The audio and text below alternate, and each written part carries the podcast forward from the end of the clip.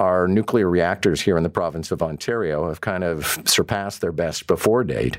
However, nuclear is not as unpopular as it used to be. So, in some European countries, for example, faced with the, uh, the energy crunch because of everything that's happening with Russia, Ukraine, and elsewhere, um, countries that were trying to decommission their nuclear plants are now thinking about refurbishing them. So we thought we would have a deeper discussion about Canada and Ontario's nuclear capability and what we should be doing moving forward. Dr. Kirk Atkinson joins us, and uh, he is an expert on nuclear energy, mercifully. Nice to have you. Good morning. Good morning. Good to be here. Okay, well, let's first establish uh, I don't know much about nuclear reactors, and the coverage I was reading in this feature was saying that some sort of tubes are wearing out. What exactly does that mean? So in in a, in a reactor, you have a lot of temperature, you have uh, you have a lot of pressure, and you have uh, a lot of heat, uh, and you have radiation, and all of these things. They they make things age. Think about the tires on your car. When you go and buy the tires on your car, they look nice and fresh, and they got really thick treads. Over time, they start to wear out. It doesn't mean that they're not working or they're unsafe. It just means that, that it's being used. And nuclear reactors are no different uh, these reactors that exist in the province, many of them were, were built a long time ago, and they've they've been so successful. Uh, they they they've gone past a certain threshold where we expected them to go. So now we're seeing things that maybe we didn't predict when they were first built, and that's causing some alarm for some people. But for those of us that sort of work in this business, it's nowhere near as troubling. So, what kind of a timeline are we looking at here? I mean, first of all, is it that we have to make a raw choice? If these portions of the nuclear reactors are wearing out, then it's time to think about retiring the plants, or do we have to do an overhaul? Well, I think you've got to decide what you mean by wearing out. They're they're far from wearing out.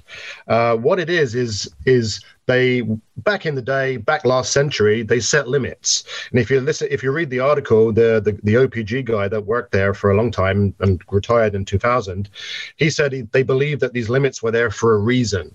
Well, they were because that was the best guess or the best estimate at the time we're now 20 years since then. Uh, we know a lot more. We have a lot more diagnostics, uh, and we're a lot more able to predict uh, the risk of what we're seeing. So it's not it's not that it's it's a huge danger and that we need to overhaul things right now. That's not to say we shouldn't carry on looking and observing and uh, paying attention to these things. One of the issues is the models and the and the computer codes and the data and stuff like that we had last century uh, was was is now old. So now we're at a point where we have better data to work with, better models, and we're able to make better predictions of safety. Uh, and I think if you look at the industry, we've been very safe. Uh, in the past, yeah, there were some problems. They were fixed uh, and they haven't recurred. And all of the things that uh, were there to make safety happen worked well. So we don't have any real concern, in my opinion, uh, right now. That doesn't mean we should pay no attention. Right. Uh, differentiate the two things. Uh, but what we're seeing is small deviations. In the article, it sort of says that the limit is 120 ppm. That's parts per million. Yeah, so think about it as having a million a million particles in your in your material. 120 of them will be this uh, this type of hydrogen that they have. Uh, in most of the places, you're talking about it being exceeded by about one percent well, the margin of safety that is built into uh, nuclear reactor designs could be 400%, 500%, 600%. So we're a long way. We've got a lot, lot of room for maneuver. I would love to take advantage of your being here and your being the expert on nuclear engineering to ask one last question. And that is I was listening to a podcast quite recently about the future of nuclear, and it was suggested that these tiny reactors, I mean, the size of like an office desk, that that is the future, not these great big whopping plants that we have now. Well, I think it depends on where you live. I think there is a good future for them in certain regions. Here we live in the GTA, and the GTA is big. We've got a lot of people, a lot of industry. We need more power big stations make a lot of sense. Uh, if you go to a small town in the north where 10,000 people live and there's little limited industry, uh, a smaller plant might work better? Is, is it better than running huge amounts of py- pylons with transmission lines to carry electricity from one place to the other?